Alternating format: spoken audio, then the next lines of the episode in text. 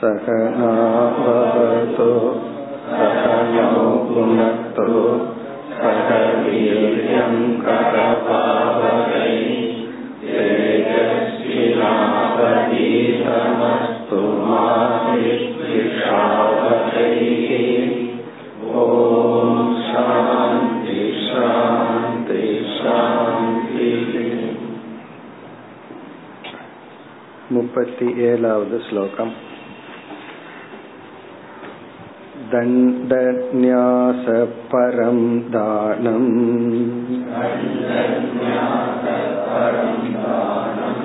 कामस्त्यागस्तपस्मृतम् स्वभावविजयशौर्यम्। सत्यं च समदर्शनम्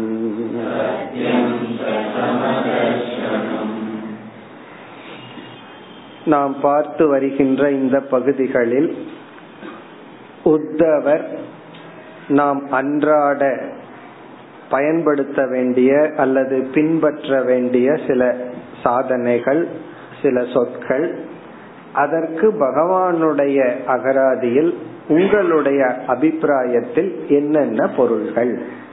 அதில் சிலவற்றை பகவான் பொதுவான பொருளையும் சிலவற்றை தானாக சில பொருளையும் கூறிக்கொண்டு வருகின்றார்.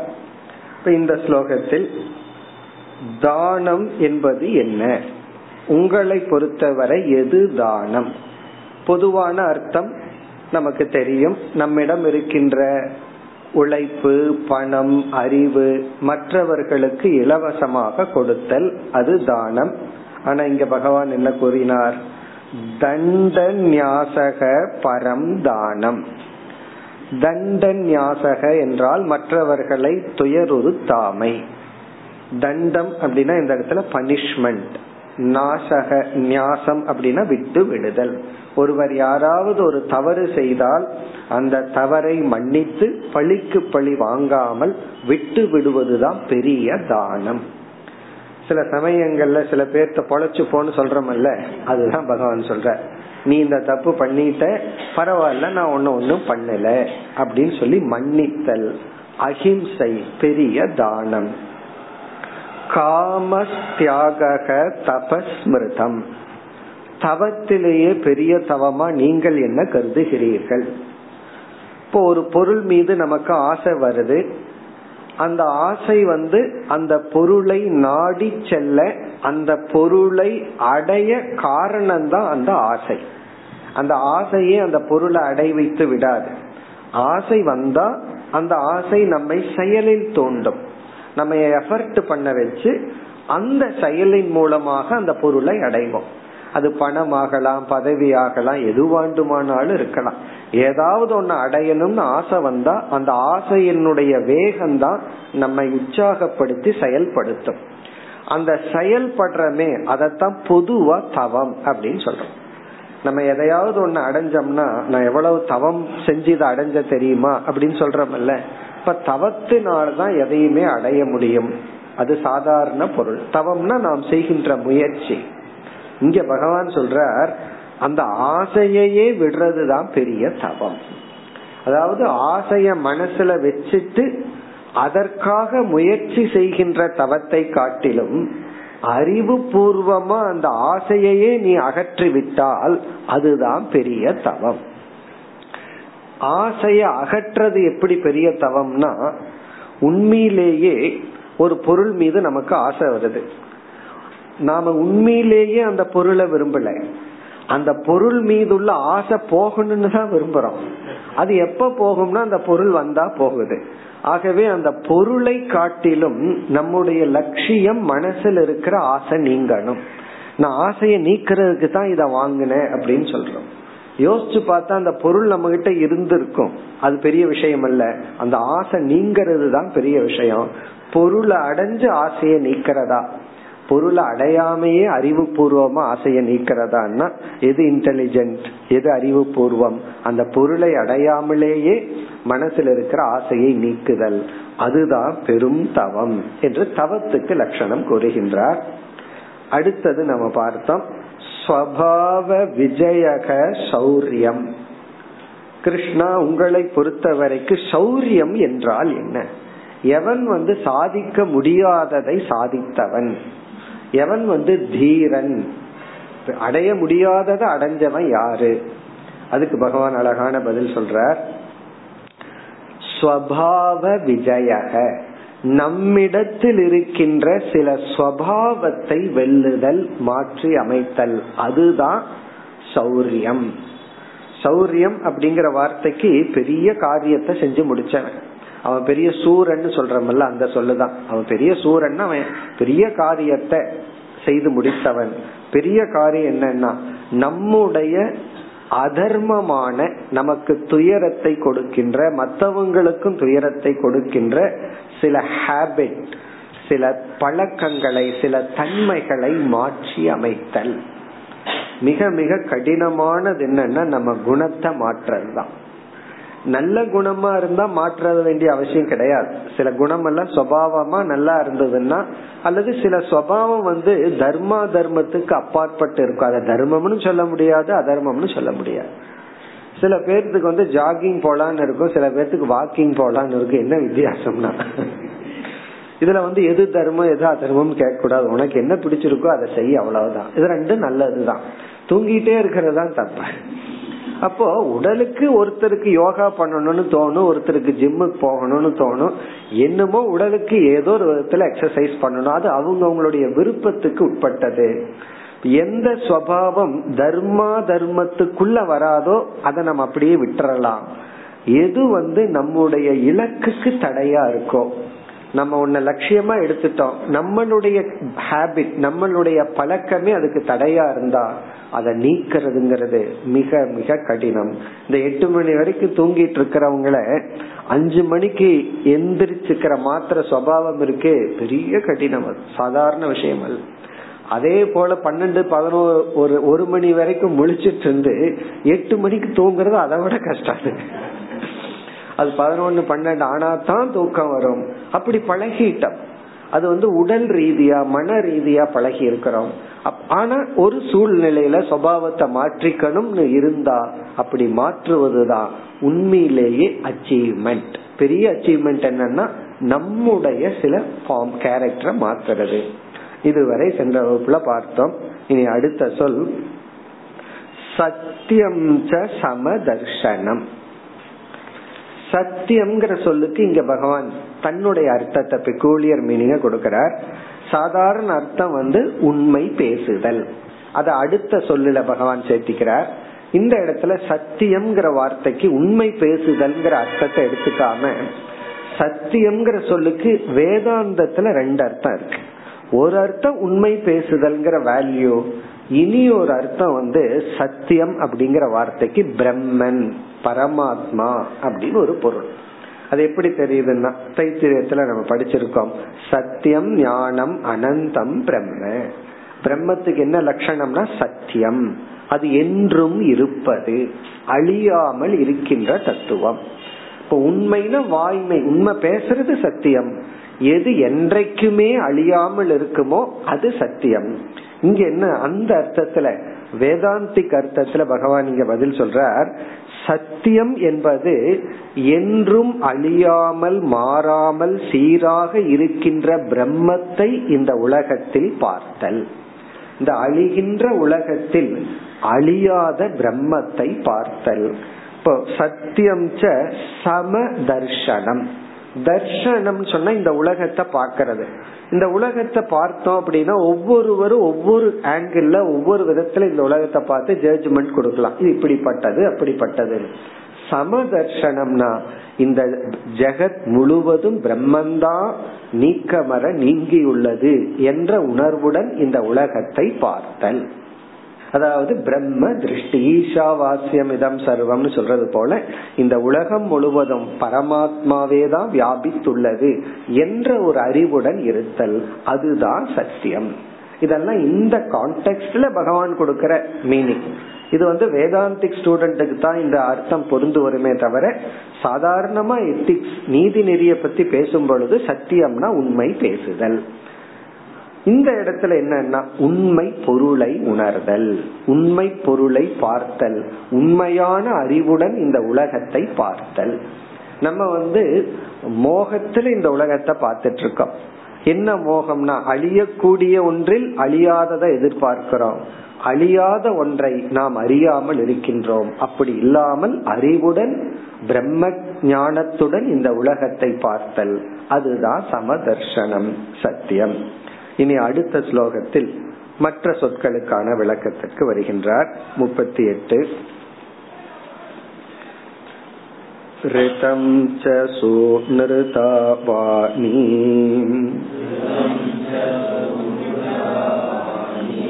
कविभिः परिकीर्तिता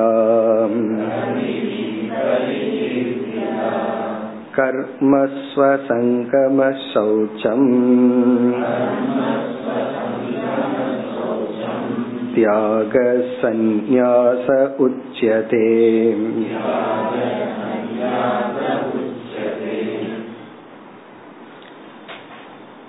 இந்த ஸ்லோகத்தில் இரண்டு சொற்களுக்கான விளக்கத்தை கொடுக்கின்றார் முதல் வரியில் ரிதம் என்ற சொல் இரண்டாவது வரியில் தியாகக என்ற சொல்லுக்கான பொருள் பொதுவா ரிதம்ங்கிற வார்த்தைக்கு வேதாந்தத்துல அல்லது உபனிஷத் சாந்தி பாடங்கள் எல்லாம் நம்ம படிக்கும் பொழுது சரியாக புரிந்து கொள்ளுதலை ரிதம் அப்படின்னு சொல்லுவோம். ரைட் அண்டர்ஸ்டாண்டிங் ரிதம் வதிஷ்யாமி சத்தியம் வதிஷ்யாமின்னு எல்லாம் நம்ம சாந்தி பாடம் படிச்சிருக்கோம். அதாவது வந்து ஒன்றை சரியா புரிஞ்சுக்கிறதுக்கு பேரு ரிதம். சரியா புரிஞ்சுட்டா தான் ரைட் நாலேஜ் சரியான அறிவு. அந்த சரியா புரிஞ்சுட்டத அப்படியே சொன்னா அதற்கு பெயர் சத்தியம். இப்ப சத்தியம்ங்கிறது மனசுல நம்ம எது உண்மைன்னு நினைச்சிட்டு இருக்கிறோமோ அது அப்படியே சொல்றது. சில சமயம் நம்ம மனசுல நினைச்சிட்டு இருக்கிறதே தப்பா நினைச்சிட்டு இருக்கலாமே தப்பா ஒண்ணு நினைச்சிட்டு உண்மைன்னு நம்ம நினைச்சிட்டு இருக்கலாமே அப்படி நினைச்சிட்டு நம்ம உண்மைய பேசினா அது நம்மைய பொறுத்த வரைக்கும் சத்தியமா இருக்கும். ஆனா உண்மையின் அடிப்படையில் அது உண்மை அல்ல. இங்க ரிதம்னா ரைட் அண்டர்ஸ்டாண்டிங் சரியாக புரிந்து கொள்ளுதல். காரணம் என்னன்னா உலகம் தலைகீழா காட்டிட்டு இருக்கோம் இப்போ ஒருத்தர் ஒண்ணு பேசிட்டு இருக்காருன்னா அந்த பேச்சிலிருந்து மனசுக்குள்ள அவர் என்ன நினைக்கிறாருன்னு அதை புரிஞ்சுட்டா தான் சரியா புரிஞ்சுக்கிறது. அவர் வந்து வேணும்னே நம்ம தப்பா புரிஞ்சுக்கணும்னு போய் சொல்லலாமே. ஒன்று ஒன்றை மாதிரியே காட்டணுங்கிற அவசியம் இல்லையே. அதனால ரிதம் அப்படின்னா சரியாக புரிந்து கொள்ளுதல். ஆனா இந்த இடத்துல பகவான் வந்து ரிதம் அப்படிங்கறதுக்கு சத்தியம்ங்கிற அர்த்தத்துல சொல்ற பொருள் எடுத்துக்கிறார். அதாவது வந்து சரியாக உண்மையை பேசுதல். அதுவும் பேசுதல்ங்கிற மட்டும் இல்லாம நம்ம இந்த கான்டெக்ட்ல பல நிபந்தனைகள் பார்த்திருக்கோம். நம்மளுடைய சொல் வந்து எப்படிப்பட்ட நிபந்தனையுடன் வரணும்? நம்ம பேசினோம்னா அது எந்தெந்த இதுல ஃபில்டர் ஆகி வரணும்? நாலஞ்சு லேயர் இருக்கு. இதெல்லாம் ஃபில்டர் பண்ணி தான் வரணுமா? ஃபர்ஸ்ட் வந்து சத்தியம். அது ஒரு அழகான ஸ்லோகங்கள் எல்லாம் இருக்கு. சத்திய பூதம் வதே துவாச்சம். சத்தியத்தினால் தூய்மையாக்கப்பட்டு உன்னுடைய சொல் உன்னிடமிருந்து வரட்டும். அப்ப நம்ம உன்னை பேசுறதுக்கு முன்னாடி அது சத்தியமா அப்படிங்கறத பார்க்கணும். இரண்டாவது வந்து ஹிதம். அது நன்மையை பயக்குவதான்னு பார்க்கணும். நான் உண்மையத்தான் பேசுறேன்னு யாருக்கு எந்த நன்மையும் இல்லாதத நம்ம பேசிட்டு இருக்க கூடாது. அப்ப அது சத்தியமா இருந்தா மட்டும் போதாது. நம்ம பேசுறது ஹிதம் நல்லத கொடுக்குமா நல்லத பண்ணுமா அது மற்றவங்களுக்கு நன்மையை கொடுக்குமா அப்படின்னு பார்க்கணும். மூன்றாவது வந்து அத சொல்ற விதம் பிரியம். அத கொஞ்சம் மென்மையா சொல்லணும். நான் நல்லதை தானே சொல்றேன் உண்மையை தானே சொல்றேன். படி படிக்கலைன்னா நாசமா போயிருவேன் அப்படின்னு சொல்றோம்னு வச்சுக்கோமே. ஒரு குழந்தைகிட்ட. அது உண்மைதான். நல்லதுதான். அது எதுக்கு இவ்வளவு நெகட்டிவா சொல்றது? படிக்கலைன்னா நாசமா போயிருவேன் உங்க அப்பா மாதிரி ஆயிருவேன் இப்படி எல்லாம் சொல்றோம்னு வச்சுக்கோமே. அப்படியே அப்பாவையும் சேர்த்து திட்டிக்கிறது.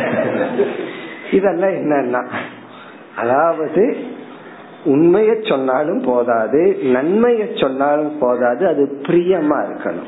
கேட்கறதுக்கு கொஞ்சம் மகிழ்ச்சிகரமாக இருக்கணும். அடுத்தது வந்து மிதம். மிதம்னா அளவா பேசுறது. எவ்வளவு தேவையோ அவ்வளவு நம்ம பேசணும். தேவைக்கு மேல சொற்கள் வரக்கூடாது இதெல்லாம் நம்ம வந்து பேசும் பொழுது என்னென்ன கவனிக்க வேண்டியது அப்படின்னு எல்லாம் படிச்சிருக்கோம். ஆனா நார்மலா பேசியதுக்கு அப்புறம் கவனிப்போம். பேசியதுக்கு அப்புறம் இதெல்லாம் இல்லையே. இந்த நாள்ல எது இருந்தது எது இல்லைன்னு. இது பேசுறதுக்கு முன்னாடி கவனிக்கணும். இந்த அர்த்தத்தை தான் பகவான் ரிதம்ங்கிற வார்த்தைக்கு பொருளா சொல்ற ரிதம் என்றால் முதல் வரியில சொல்ற ரிதம் சுநிருதா வாணி வாணி அப்படின்னா நம்முடைய சொல். நம்ம பேசுற வார்த்தை நம்மிடம் இருந்து வெளிவருகின்ற சொல்லானது சுநிருதா அப்படின்னா இந்த நான்கினால் தூய்மையாக்கப்பட்ட. நம்ம நான்கு கண்டிஷன் பார்த்தா சத்தியம் ஹிதம் பிரியம் மிதம் அப்படின்னு சொல்லி. அது வந்து உண்மையா இருக்கணும் நன்மையா இருக்கணும் அன்புடன் இருக்கணும். அதே சமயத்துல அளவாக இருக்கணும். சூநிருதா வாணி நம்முடைய வாணி நம்மளுடைய பேச்சு எப்படிப்பட்ட பேச்சு? சூநிருதா சூநிருத்தான்னா இப்படிப்பட்ட தூய்மையான சொற்கள். இத யார் சொல்றா? கவிபிகி பரிகீர்த்திதா. இங்க கவிபிகினா மகான்கள் ஞானிகள் தர்மசாஸ்திரத்தை அறிந்தவர்கள் அவர்களால் பரிகீர்த்திதான சொல்லப்பட்டுள்ளது. அதாவது உன்னுடைய சொல் இப்படிப்பட்டதாக இருக்க வேண்டும். பல சமயங்கள்ல நம்ம ரிலேஷன்ஷிப்ல ப்ராப்ளம் வர்றதே நம்ம நினைச்சிட்டு இருக்கோம் நான் உண்மைய சொன்னதுனால ப்ராப்ளம் வந்ததுன்னு. உண்மைய சொன்னதுனால ப்ராப்ளம் வர்றதில்ல. உண்மைய வந்து எப்ப சொல்லணும் எப்படி சொல்லணும்ங்கறத ரொம்ப முக்கியம். அதாவது அந்த பிரசன்டேஷன்ல தான் ப்ராப்ளமே அந்த கண்டென்ட்ல ப்ராப்ளம் இருக்கிறது இல்ல நம்ம நினைச்சிட்டு இருக்கோம் கண்டென்ட்ல ப்ராப்ளம் நான் இப்படி சொன்னதை தப்பா நினைச்சிட்டான்னு. சொன்னதை யாரும் தப்பா நினைக்க வர்றதில்ல. சொல்ற விதத்தை தான் அது தவறா இருக்கிறதுக்கு வாய்ப்பு இருக்கு. அதனால உண்மை மட்டும் நம்ம கிட்ட இருந்தா போதாது. அதை கொடுக்கிற விதம் குறிப்பா கொடுக்கிற நேரம் ஒருத்தர் மைண்ட் வந்து கோவப்பட்டு அப்செட் ஆயிருந்தா அந்த நேரத்துல உண்மையை வந்து சொல்லக்கூடாதுதான்.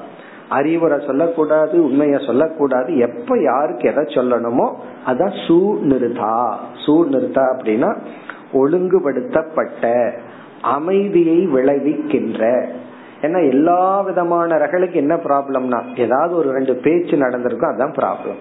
அந்த கான்வர்சேஷன் தான் ப்ராப்ளம். அது சூநிறுத்தமா இல்லாததுனாலதான். சூநிறுத்தம்னா டோட்டலி அக்ரியபிள் அதாவது அந்த அந்த சூழ்நிலையை அமைதிப்படுத்துகின்ற சொற்கள். அது இந்த நான்கு நிபந்தனையுடன் இருத்தல்.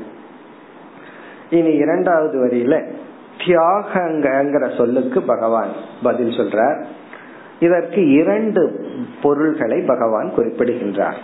உத்தவர் வந்து தியாகம்னா என்ன அப்படிங்கிற கேள்விக்கு இரண்டு பொருள். ஒரு பொருள் வந்து மனதளவில் செய்கின்ற தியாகம் அல்லது பற்றின்மை. மனதளவுல இருக்கிற பற்றின்மை அத தியாகம்னு சொல்றார். கர்மசு அசங்கமக சௌச்சம். கர்மசு அசங்கமக சௌச்சம்.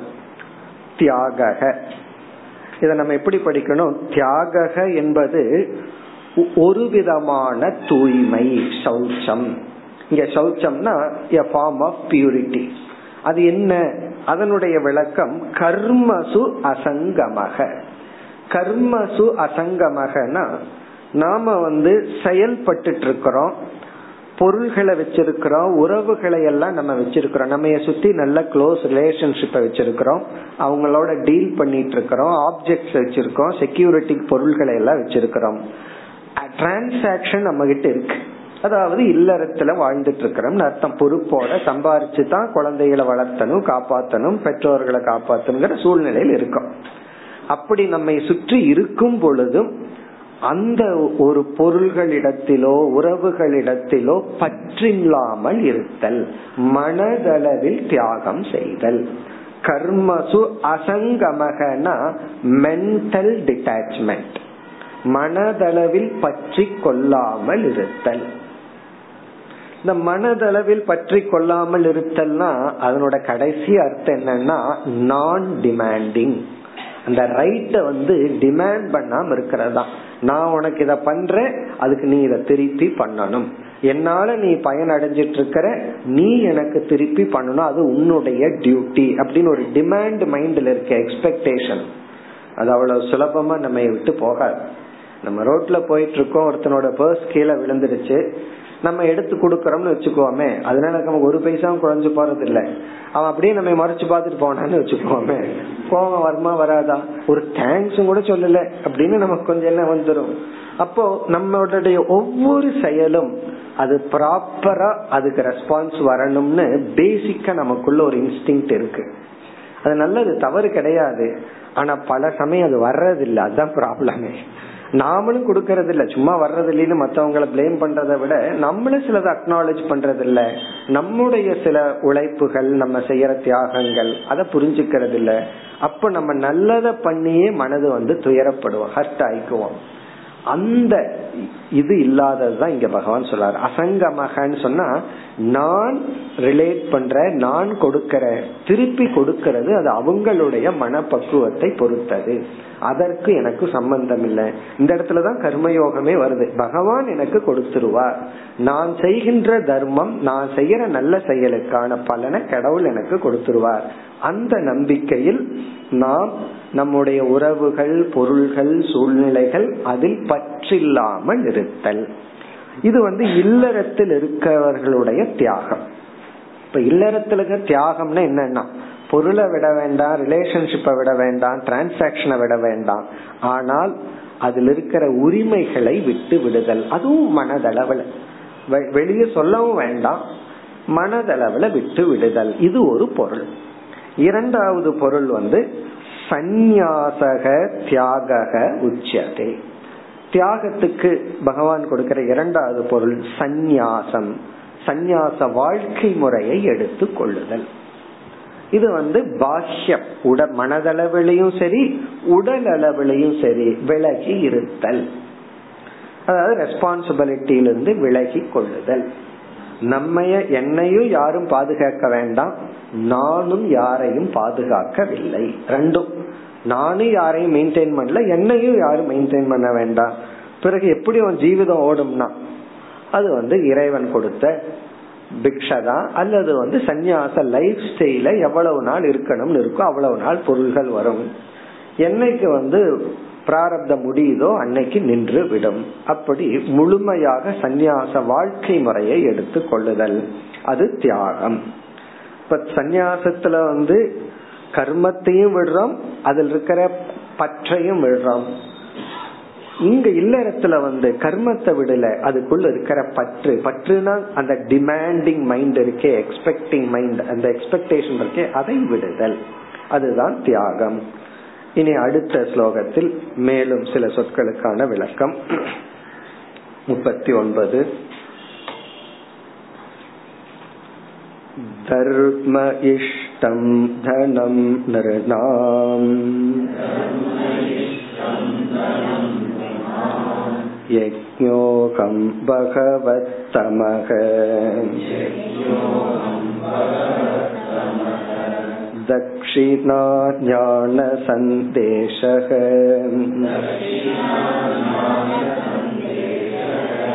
प्राणायामः परं बलम्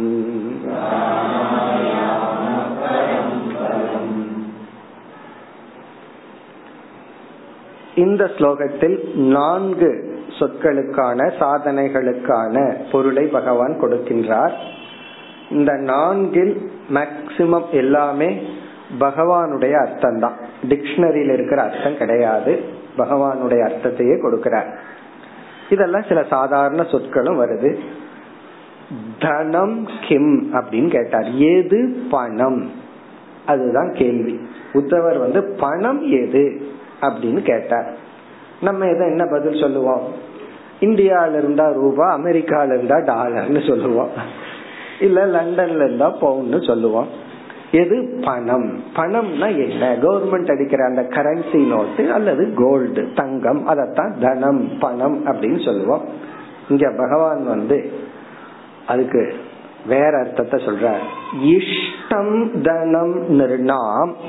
மனிதர்களுக்கு உண்மையான இஷ்டமான தனம். தனம்னா பணம் என்பது தர்மக. தர்மந்தான் பணம். இங்க தர்மகங்கிற சொல்லுக்கு புண்ணியம் என்று பொருள். ஒருத்தனுடைய உண்மையான பணம் அப்படிங்கிறது அவனிடத்துல இருக்கிற அவன் சேர்த்து வச்சிருக்கிற புண்ணியம் அப்படின்னு பதில் சொல்ற இது உண்மையான சரியான பதில் தான் அதாவது பணத்தை சேர்த்து வச்சிருக்கிறவன பணக்காரன்னு சொல்றோம். பணக்காரன்னு என்ன அர்த்தம்? பணம் கொஞ்சம் ரொம்ப சேர்த்து வச்சாச்சு. நம்ம எதுக்கு பணத்தை சேர்த்துறோம்? பணம் ரொம்ப வர வர துக்கம் அதிகமாகும் அப்படின்னு இருந்ததுன்னு வச்சுக்குவோமே கண்டிப்பா சேர்த்த மாட்டோம்.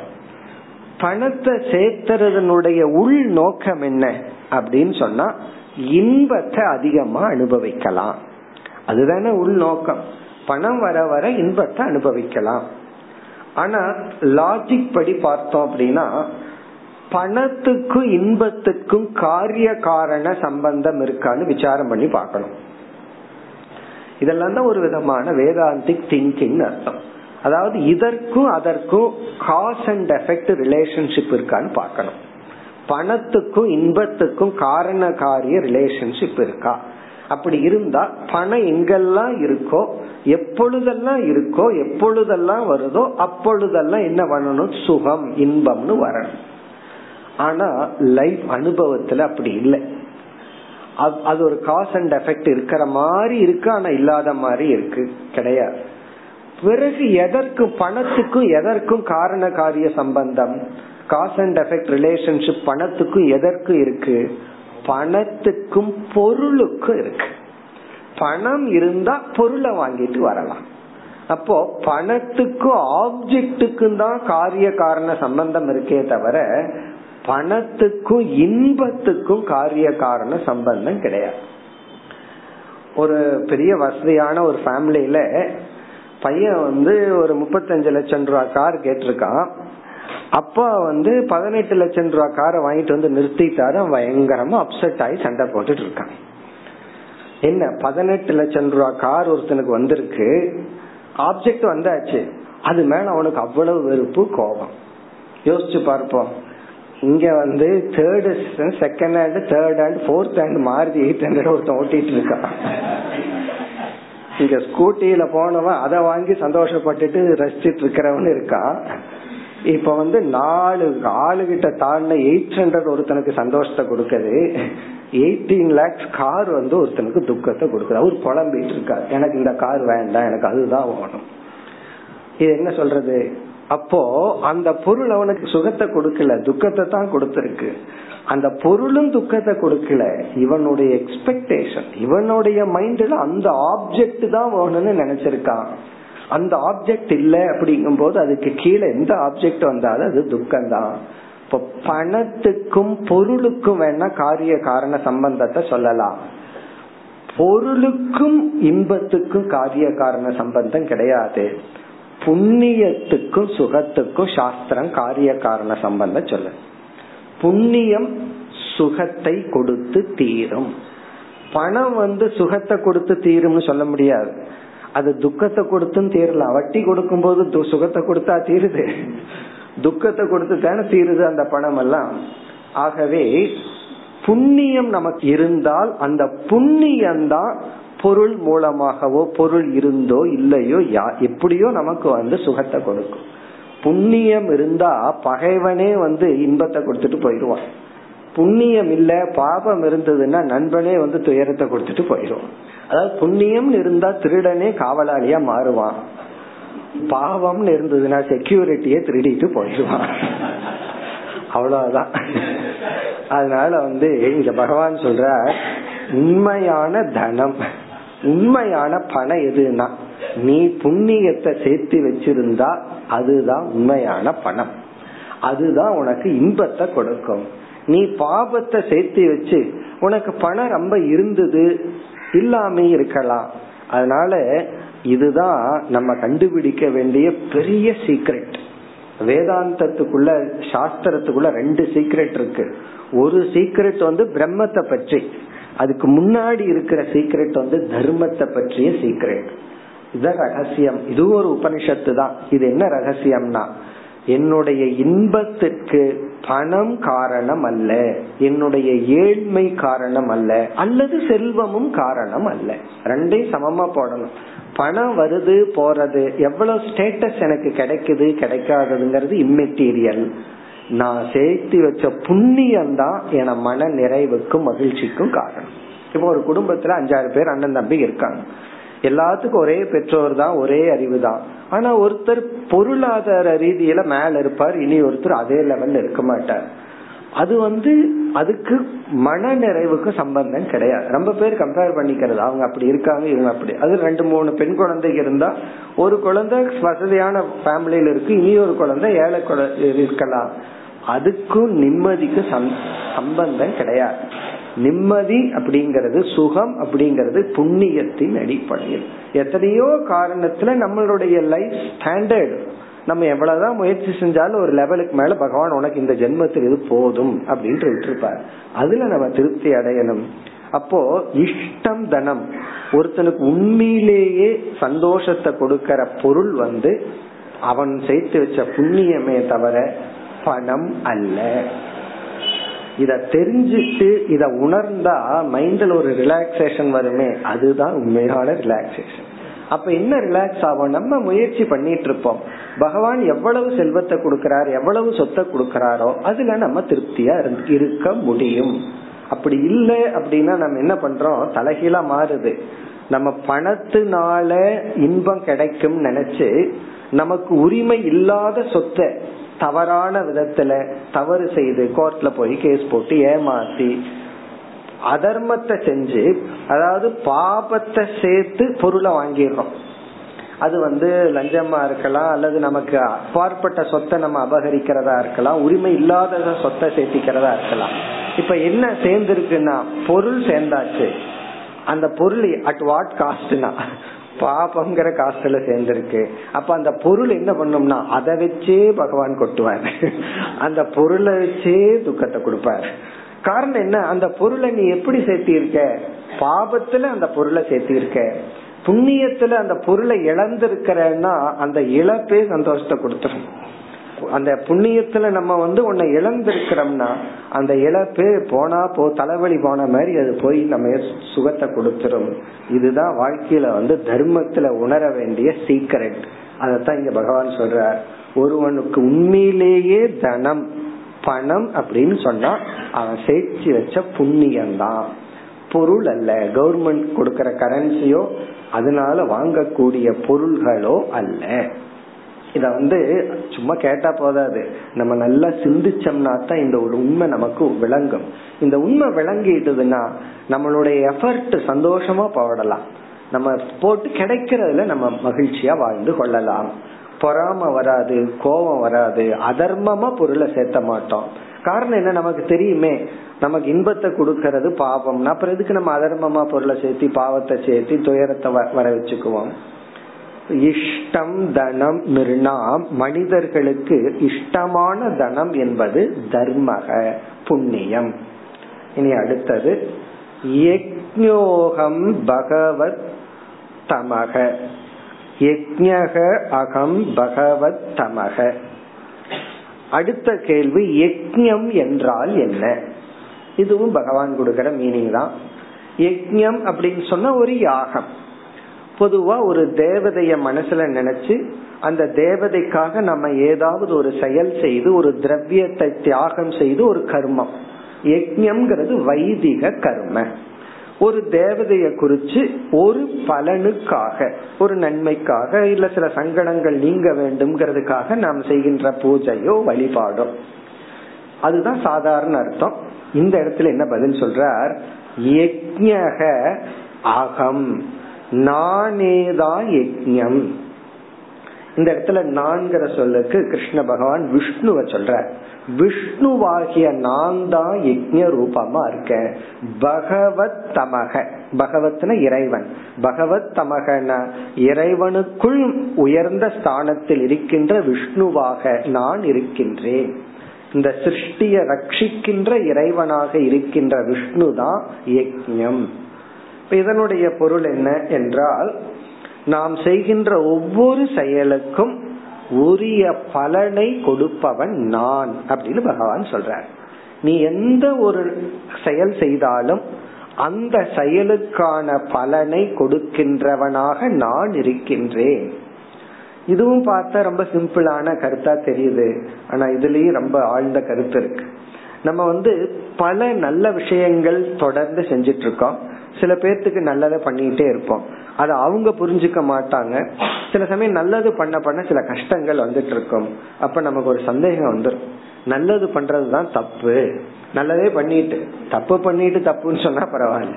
நல்லதை பண்ணிட்டதுனாலதான் இவ்வளவு கஷ்டம் வந்துச்சு. அப்ப நமக்கு என்ன தெரியவில்லை? நாம் செய்த நன்மைக்கான பலன் கண்டிப்பா பகவான் கொடுப்பார் அப்படிங்கிற அந்த காரிய காரண சம்பந்தத்தை உணரவில்லை. இப்ப கஷ்டம் வருதுன்னா அது வேற எப்பவோ செஞ்ச தீமையினுடைய விளைவு. இப்ப நான் எந்த ஒரு நல்ல காரியம் செய்தாலும் நான் செஞ்ச ஒரு தியாகமோ தவமோ நற்செயலோ யாகமோ பூஜையோ வீண் போகாது. அதுக்கு பகவான் கொடுக்கறது அகம். நானே தான் அந்த யஜ்யமா இருக்கேன் நானே தான் கர்ம பலனை கொடுப்பவனாக இருக்கின்றேன். இப்ப அந்த நம்பிக்கை நமக்கு பகவான் கண்டிப்பா நாம் செய்த நன்மைக்கான பலனை கொடுப்பார்.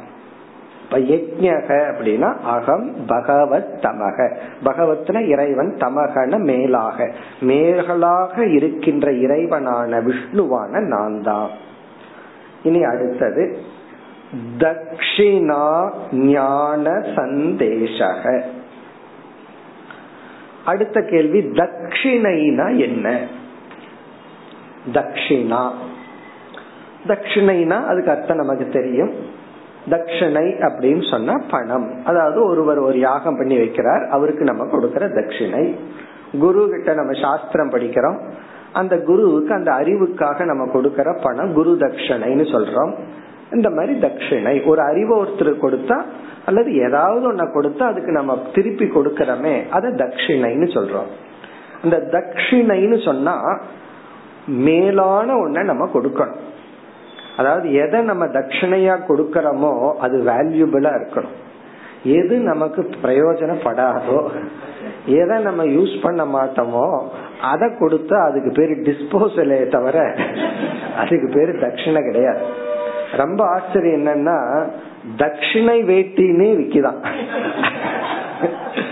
கடையில போய் தட்சிணைக்கு வேட்டி கொடுங்கன்னு சொன்னாவே உள்ளதுக்குள்ளேயே ரொம்ப சீப்பா ஒரு முறை ரெண்டு முறை யூஸ் பண்ற மாதிரி.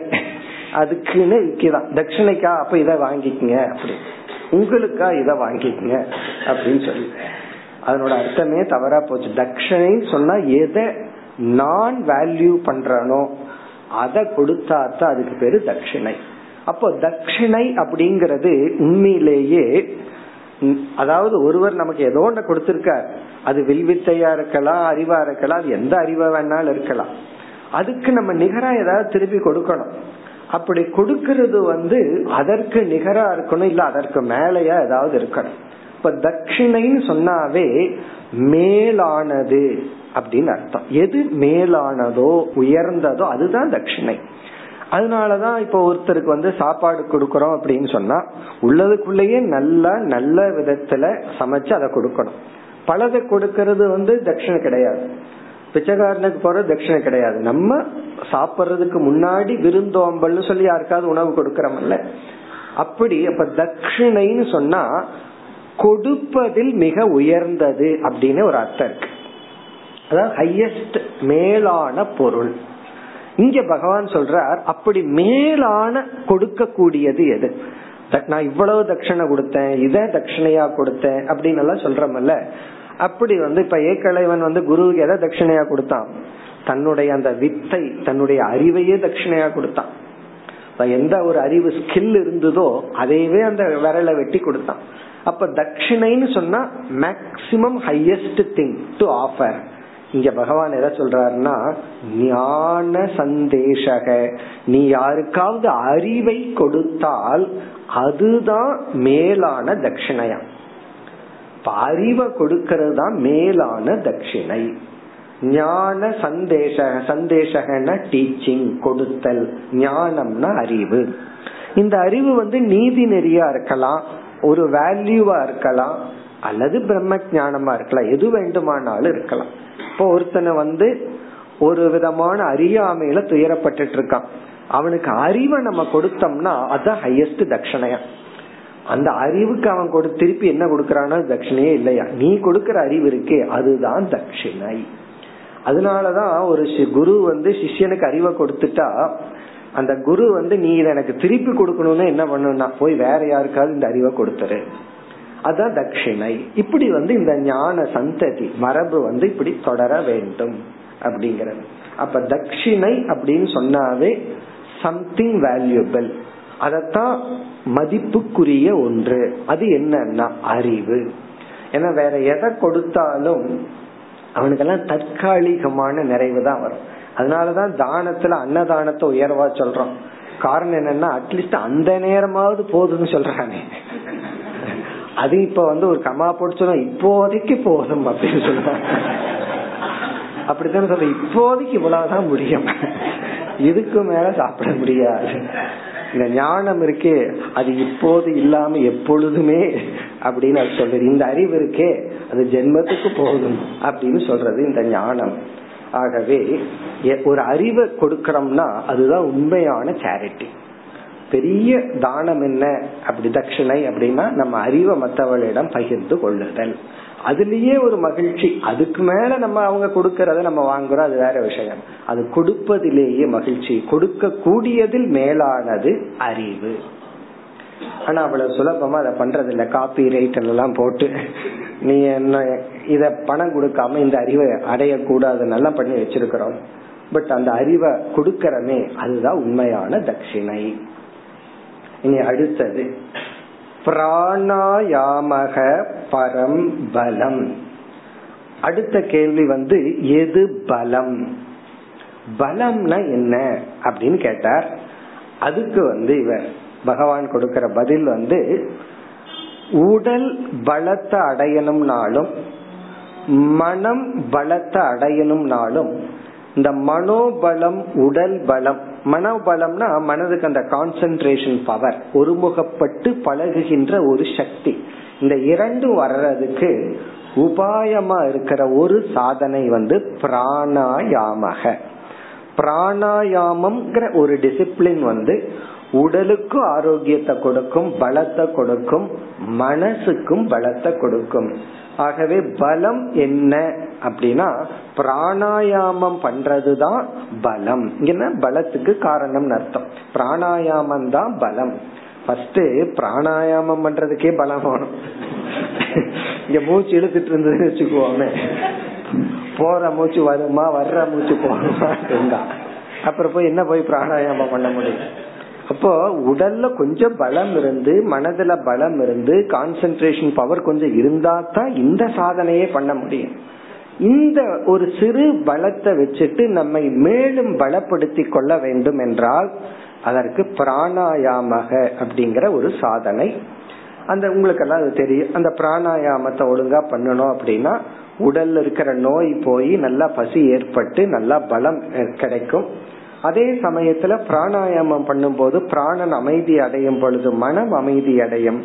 மன அமைதி அடையும் பொழுது சில விக்ஷேபம் எல்லாம் நீங்கி ஒருமுகப்படுத்த ஒரு மனம் ஒரு கருவியா நல்லா அமையும். அப்ப நம்ம கான்சென்ட்ரேட் பண்ணணும் அப்படின்னா எல்லாத்துலயும் சக்சஸ் அது வேதாந்தமா இருந்தா என்ன ஆபீஸா இருந்தா என்ன பிசினஸா இருந்தா என்ன எல்லா ரிலேஷன்ஷிப்பா இருந்தா என்ன. அது அந்த போக்கஸ்ங்கிற வார்த்தை இப்ப ஆங்கிலத்துல பயன்படுத்துவாங்க. நான் சொல்றத போக்கஸ் பண்ணல ஆர் யூ போக்கஸ்ட்னு கேட்பாங்க. அப்படின்னு என்ன? அதை கவனமா உன்னிப்பாக கேட்டல். அப்படி ஒரு அந்த அப்சர்வேஷன் அதுக்கெல்லாம் பிராணாயாமம் வந்து உதவியா இருக்கும். அது நமக்கு தெரிந்ததுதான். ஆகவே பகவான் வந்து பலம் அப்படிங்கறது பிராணாயாமம். இனி அடுத்த ஸ்லோகத்தில் भगो मे ऐश्वरो भावः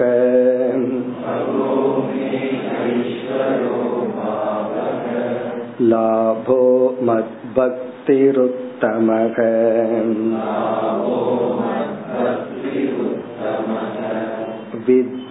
विद्यात्मनिभिधा बाधः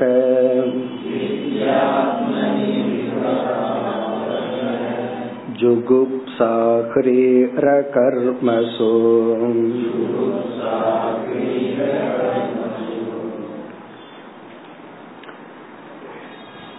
இந்த ஸ்லோகத்திலும் நான்கு சாதனைகள் அல்லது சொற்களுக்கான விளக்கம் இங்கேயும் எல்லாமே பகவான் தன்னுடைய அர்த்தத்தை சொல்ற முதல்ல தான் கொஞ்சம் டிக்ஷனரி மீனிங்க சொன்னார் மீதி எல்லாம் அவருடைய அர்த்தத்தை சொல்ற இது பகவானுடைய டிக்ஷனரியில இந்த இடத்துல இதுதான் பொருள் பகக மே ஐஸ்வரக பாவக.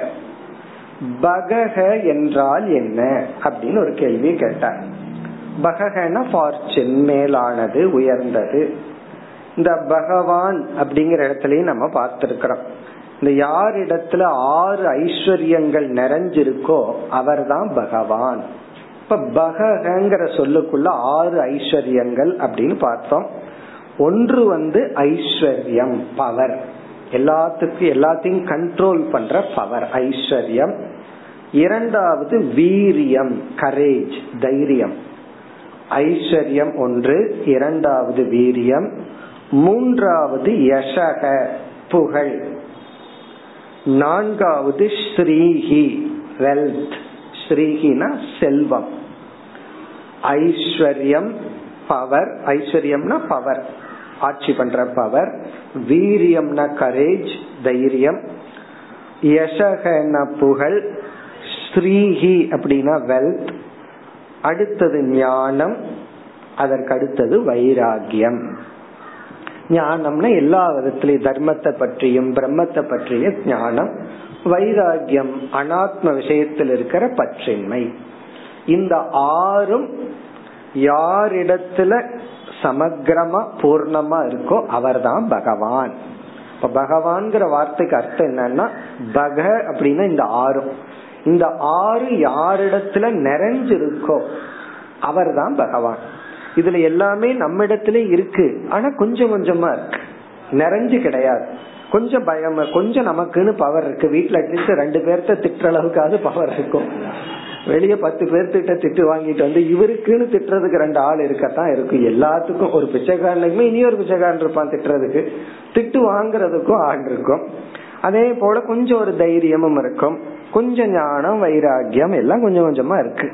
இது நிறைஞ்சு யாருக்கு இருக்கோ அவர் பகவான். இப்ப பகக அப்படிங்கறத அதான் பகவான் சொல்றார். மே ஐஸ்வரக பாவக. பகக அப்படிங்கிறது என்னிடத்தில் இருக்கின்ற இறைவனாகிய என்னிடத்தில் இருக்கின்ற ஐஸ்வரக பாவக ஆளும் தன்மை போன்ற தன்மைகள். என்னிடத்தில் இருக்கின்ற இந்த ஆறு குணங்கள் ஷட் குணங்கள். இந்த ஆறு குணம் என்னிடத்தில் இருக்கிற இதுதான் பகக. இதுதான் அதாவது யாரு வந்து அதிர்ஷ்டசாலி யார் ஃபார்ச்சூன் யார் பேரு பெற்றவன் அப்படின்னு சொன்னா இந்த குணமெல்லாம் யாரிடத்துல அதிகமா இருக்கும். நம்ம வந்து கடவுளை போல பூர்ணமா இருக்கணும் அப்படிங்கிற அவசியம் இல்ல. அட்லீஸ்ட் இந்த நூத்துக்கு நாற்பதுன்னு சொல்றமே. அந்த அளவுக்கு பாஸ் பண்ற அளவு கொஞ்சம் இருந்தா போதும். உலகத்துல வாழ்ற அளவுக்கு ஏதோ நமக்குன்னு ஒரு பவர் வச்சுக்கணும். இந்த வயசான காலத்துல பயமே அதானே பவர் போயிடுதே. நமக்கு ஒரு பவரும் இல்லையே. பவர் நம்ம கிட்ட இருந்தா தானே எல்லாம் சொன்னபடி கேட்பாங்கன்னு நம்ம நினைக்கிறோம். கொஞ்சம் தைரியம் இருக்கணும். கொஞ்சம் ஞானம் வைராகியம் இதெல்லாம். இதெல்லாம் யார் பகவான் கிட்ட பூர்ணமா இருக்கு. மே என்னிடத்தில் இருக்கின்ற ஐஸ்வர்யம் முதலிய பாவனைகள் அதுதான் பகக இனி அடுத்தது லாபக மத் பக்திருத்தமக உத்தவர் கேட்டது எது லாபம்? ஒருத்தனுக்கு கெயின் அப்படிங்கறது என்ன? அப்படின்னு கேட்டார். லாபம். இந்த லாப நஷ்ட கணக்கெல்லாம் நம்ம போடுறோம்ல எனக்கு இன்னைக்கு இவ்வளவு லாபம் அவ்வளவு லாபம் இது இந்த லாபம் வந்துச்சு அந்த லாபம் வந்துச்சுனால நம்ம சொல்லிட்டு இருக்கிறோம்ல கெயின் ஒருத்தனுக்கு உண்மையிலேயே கெயின் என்ன? என்ன கிடைச்சா அன்னைக்கு அவன் லாபம். இந்த ராசி பலன்ல போட்டிருப்பான். லாபம். இந்த ராசிக்கு இந்த லாபம். தமாசா இருக்கு அதை படிச்சு பாத்தீங்கன்னா ஒன்னேதான் விதவிதமான வார்த்தைகள் இருக்கும் ஒரே ஒரு கருத்து தான் வித விதமான சில பேர்த்துக்கு அதுக்கு ஒரு அடிக்ஷன் காலையில பார்த்து இன்னைக்கு என்ன அப்படின்னு சொல்லி. அது அந்த லாபம்னா என்ன? எது லாபம்? பகவான் சொல்லிட்டார் மத் பக்தி உத்தமக என்னிடத்துல மேலான பக்தி ஒருத்தனுக்கு எப்ப வருதோ அப்பதான் அவனுக்கு அது லாபம். அப்படின்ட்டு உத்தமகன மேலான மத் பக்தி. என்னிடத்தில் ஏற்படக்கூடிய மேலான பக்தி தான் லாபம். அப்போ ஒரு நாள் பகவான் மீது நமக்கு மேலான பக்தி வந்துட்டா அன்னைக்கு லாபம் பக்தி போயிட்டா அன்னைக்கு நஷ்டம். அதுதான். நஷ்டம்னா என்னன்னா அந்த பக்திய விடுறது லாபம்னா பக்தியை அடைதல். இதுவும் சாதாரண விஷயம் இல்லை. நமக்கு வந்து அவ்வளவு சுலபமா மேலான பொருள்கள் மீது பற்று வர மாட்டேங்குது. இன்டலெக்சுவல் வேல்யூ இருக்கு. நல்லதான் பகவத்கீதை படிச்சா நல்லா இருக்கும். எமோஷனல் வேல்யூ வர மாட்டேங்குது. அந்த உணர்வுல ஒரு அட்டாச்மெண்ட் வர மாட்டேங்குது. சில பேர்த்துக்கு இன்டலக்சுவல் வேல்யூவே இல்லை. அது சில பேர் நெகட்டிவா இருக்கு. இதெல்லாம் இந்த வயசுல கூடாதுன்னு முடிவு பண்ணி உட்காந்துட்டு இருப்பாங்க. அது வேற விஷயம். அதாவது இன்டெலக்சுவல் வேல்யூ வந்தாலும் எமோஷனல் வேல்யூ வரணும். அதைத்தான் இங்க பகவான் சொல்றார். மத் பக்திக்கு உத்தம. உத்தமகன மேலான. வெறும் என்ன வந்து ஒரு கருவியா பயன்படுத்தி பகவானே எனக்கு இதை கொடு அதை கொடுன்னு சொல்லி காமியமா என்ன பயன்படுத்தாம என்னை என்னை அடைய என்னை புரிந்து கொள்ள என் மீது ஒருத்தனுக்கு அன்பு வந்தால் அதுதான் லாபம். அப்போ இது வந்து பிசினஸ்ல வேதாந்திக் அக்கௌண்ட்னு ஒரு அக்கௌண்ட் வச்சுக்கணும் நம்ம. இந்த வேதாந்திக் அக்கௌண்ட்ல இன்னைக்கு நமக்கு லாபமா நஷ்டமா? இப்ப எல்லாம் இந்த கம்ப்யூட்டர் வந்த உடனே பேங்க்ல எல்லாம் டெய்லி பேலன்ஸ் ஷீட் பாத்துறாங்க டெய்லி பாத்துறாங்க லாபமா நஷ்டமான்னு சொல்லி. அப்படி டெய்லி பேலன்ஸ் ஷீட்ல பாத்துறோம் நம்ம. இன்னைக்கு லாபமா நஷ்டமா? இன்னத்த நாள் வந்து என்னுடைய எமோஷன் வந்து பகவான் கிட்ட அதிகமா இருந்துச்சா? அல்லது அனித்தியமான பகவான் படைச்ச பொருள்கள் கிட்ட எனக்கு பக்தி இருந்துச்சா? அதை நம்ம பார்த்து கணக்கெடுக்கணும். இனி அடுத்தது வித்யா. அறிவு. எது அறிவு? வித்யா ஆத்மனி பிதா பாதக. பாதக அப்படின்னா நீக்குதல். பிதா வேற்றுமை. ஆத்மனினா தன்னிடத்தில் உள்ள வேற்றுமையை நீக்குதல். நான் இந்த ஆத்மா நீ வேற ஆத்மா அப்படின்னு ஆத்மாவிடத்தில் மேலோட்டமாக தெரிகின்ற வேற்றுமையை நீக்குதல். அதுதான் ஞானம். அதாவது ஆத்ம ஏகத்துவம். எல்லாமே இப்ப எந்த ஒரு ஆத்மா என்னுடைய உடம்புக்குள்ள இருந்து இந்த உடல் மனதை பிரகாசிக்குதோ அதே ஆத்மாதான். எல்லா ஜீவராசிகளுக்குள்ளிருந்தும் அந்தந்த உடல் மனதை பிரகாசித்து கொண்டிருக்கின்றது. அப்படின்னு சொல்லி இந்த ஆத்மாதான் எல்லாரிடமும் இருக்கின்றதுங்கிற அந்த ஒற்றுமை அது ஞானம். பிறகு இங்க பகவான் எப்படி சொல்றார்? பிதான வேற்றுமை பாதகன நீக்குதல். என்னுடைய ஆத்மா வேறு உன்னுடைய ஆத்மா வேறு நான் வேறு நீ வேறு அப்படின்னு நினைச்சிட்டு இருக்கிற அந்த எண்ணத்தை நீக்குதல். உடல் வேறு மனசு வேறு ப்ரிஃபரன்ஸ் வேறு அது வேற விஷயம். ஆனா எந்த ஒரு பிரின்சிபல் எல்லா உடலுக்குள்ள இருக்கோ அது ஒரே ஒரு பிரின்சிபல் அது ஒரே ஒரு தத்துவம் தான் என்று உணர்தல் அதுதான் ஞானம். மீதி எல்லாம் என்னன்னா மீதி எல்லாம் ஞானம் கிடையாது. அத வேறொரு லாங்குவேஜ்ல சொல்லணும்னா ஞானாபாசம்னு சொல்றது. ஞானத்தை போல் அது ஞானம். ஆனா ஞானம் அல்ல. ஏன்னா ஒரு பொருளை பற்றி அறிவு அடையிறோம். இந்த அறிவு எவ்வளவு நாள் உண்மை? அந்த பொருள் அப்படியே இருக்கிற வரைக்கும். அந்த பொருள் இல்லை அப்படின்னு சொன்னா அது மாறிடுது அழிஞ்சிடுதுன்னா அந்த அறிவு வந்து பொய் ஆயிருது இப்போ ஒரு பொருளை பத்தி ஒரு ஞானம் அடைஞ்சாச்சு. இப்போ ஒரு அழகான ரோஜா பூவை கொடுக்கறாரு. இப்ப அந்த ரோஜா பூவை பற்றி ஒரு ஞானம் நமக்கு என்ன? வாசனை உள்ள மலர்ந்துள்ள அழகான ரோஜா பூ. இது எவ்வளவு நேரத்துக்கு உண்மைனா? நாளைக்கு வரைக்கும் தான். காலையில போய் பாருங்க. சில பேர் ரெண்டு நிமிஷத்துல சாப்பிட்டு வேற போடுவாங்க. அதுக்கப்புறம் அங்க அழகான ரோஜா பூ எங்க இருக்குன்னா? அப்போ இந்த அறிவு வந்து அந்த பூ அப்படி இருக்கிற வரைக்கும் தான். சில மணி நேரங்கள் தான் இந்த அறிவுக்கு வேலிடேஷன் அது மட்டும் இன்னும் கொஞ்சம் சயின்டிபிக்கா போனோம்னா இந்த செகண்ட்ல நான் பார்க்கும்போது அந்த செகண்ட்ல இருக்கிற அறிவு பத்து செகண்டுக்கு அப்ப அந்த ஆப்ஜெக்ட் மாறியாச்சு. ஆனா அந்த அறிவு அப்படியே இருக்கு. அப்ப அந்த அறிவு அவுடேட்டட் இந்த கம்ப்யூட்டர்ல அவுடேட் ஆகிற மாதிரி ஒவ்வொரு செகண்டும் அறிவு அவுடேட் ஆயிட்டே இருக்கு. ஆப்ஜெக்ட் என்ன அவுடேட் ஆயிட்டு இருக்கு? அப்படி எல்லா அறிவுமே மாற்றத்துக்குட்பட்டது. ஒரே ஒரு அறிவு மட்டும் மாற்றத்துக்கு உட்படாத அறிவு அந்த அறிவு மாறாத பொருளை பற்றி இருந்தால் அது ஆத்மாதான் அது பிரம்மன். ஆகவே இந்த ஒரு விளக்கம். இனி அடுத்த சொல். ஜுகுப்சா ஹ்ரீஹி அகர்மசு. ஹ்ரீஹி என்றால் என்னன்னு கேட்டார். ஹ்ரீஹின வெட்கம் வெட்கப்படுறது. வெட்கப்படுறது எது அப்படின்னா எது வெக்கம்? அதுக்கு அழகான பதில் சொல்ற அகர்மசு ஜுகுப்சா. அதர்மமான செயலை ஈடுபடும் பொழுது வர வேண்டியது வெக்கம். அகர்மசு அப்படின்னா சாஸ்திரத்துக்கு விருத்தமான ஒரு செயல். தர்மத்துக்கு முரணான ஒரு செயல். அகர்மசு ஜுகுப்சானா அதை செய்யணுமே செய்ய வேண்டிய சூழ்நிலை வந்துடுதே என்ற ஒரு ஒரு வேதனை வெக்கம் அதுதான் வெக்கம் அப்படின்னு சொல்ற இத நான் செய்யணுமே அப்படின்னு சொல்லி. அந்த காலத்துல எல்லாம் லஞ்சம் வாங்கும் போது தலையில முக்காடு போட்டு வாங்குவாங்க. இப்ப வந்து அந்த உருமாலை கட்டிட்டு வாங்குறாங்களா? அடக்குடு அப்படின்னு சொல்லி. அது எத்திக்ஸினுடைய டெபனேஷனே மாறி போச்சு ஒருவர் அப்படித்தான் போயிட்டு வந்து இந்த சேல்ஸ் டாக்ஸ் ஆபீஸ் போயிட்டு வந்து என்கிட்ட ரொம்ப வருத்தமா சொல்றாரு. அதாவது வந்து ஒரு கார்னர்ல ஒரு அம்மா அமர்ந்திருக்கான் இந்த கார்னர்ல இவர் நிக்கிறாராம் என்ன கவனிக்கலையேன்னு கத்தி சத்தம் போடுதான். அத்தனை பேர் கேட்டுட்டு இருக்காங்க இவர் அதை ஜீர்ணிச்சு அப்புறம் போய் கவனிச்சுட்டு வந்தாராம் அப்போ இது என்னன்னா எவ்வளவு தூரம் வெட்கம்ங்கிறது ஒண்ணு விட்டு போயிருந்தா நம்மால அவ்வளவு பேர்த்துக்கு முன்னாடி எனக்கு லஞ்சம் கொடுன்னு பெருமையா கேட்க முடியும்.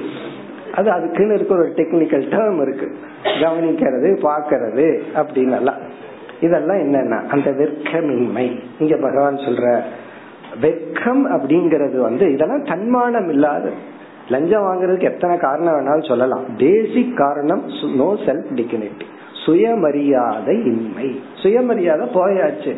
அதனாலதான் இதெல்லாம் பண்ண முடியுது. இத சொல்றார் பகவான். அகர்மசு அதர்மமான கீழான மோசமான செயலை செய்யும் பொழுது ஜுக் ஜுகுப்சானா மனதுக்குள்ள வர்ற ஒரு விதமான அருவறுப்பு ஒரு விதமான வெறுப்பு ஒரு விதமான கீழ்மை உணர்வு அதுதான் வெக்கம் மேலும் அடுத்த வகுப்பில் தொடர்போம்